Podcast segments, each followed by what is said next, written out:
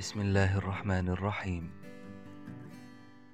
كتبت أصف أن خلود الأفكار إنما يكون في تدوينها.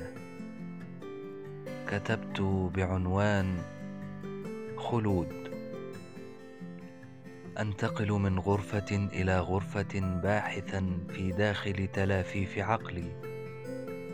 أفتقد بشدة تلك الفكرة التي كانت في إحدى الغرف منذ لحظات. كانت فتية براقة نابضة بالجمال ومليئة بالأصالة. ربما ضاقت ذرعا بعدم اهتمامي بها لحظة أن رأيتها. فقررت أن تغادر للأبد. ليس ذنبي. فعقلي دائما تمتلئ غرفه العديدة بمثل تلك الأفكار. وكالعادة أواصل الملاحقة والبحث. ها هي لقد وجدتها. تقبع في تلك الغرفة المظلمة في منتصف تلافيف عقلي. ترتدي تلك الكمامة التي تحميها من عدوى الأفكار الأخرى.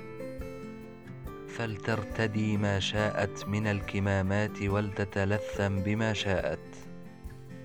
سأعرفها فقد طالعتها بعين روحي وليس بعيني ناظري.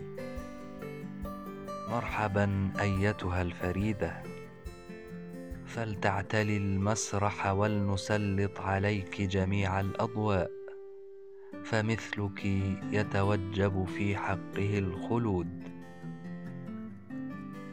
تقبلوا تحياتي وألقاكم في صوتيات قادمة.